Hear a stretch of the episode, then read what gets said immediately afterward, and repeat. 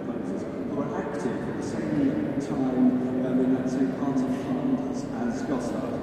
Lassus was born in Mons, now in Belgium, and spent his early career in the Low Countries, but was well travelled, working in Bavaria and Italy. And Manchicourt's career took him from Flanders to Spain in the Flemish chapel of King Philip II. And there is a possibility that Montgicourt might even come here to Winchester Cathedral uh, as one of the court musicians at the marriage of Philip to Mary Tudor. And in the painting, in the Anglo-Saxon painting, there's lots going on, lots of different story threads. And that's how it is with this music, that's how it is with Renaissance delivery. Different voices introducing different parts of the narrative. And yeah, in the painting, the music, that time, yeah, music you was aid to the practice of yeah, devotion, meditation, yeah, very much encouraged at that time. The idea that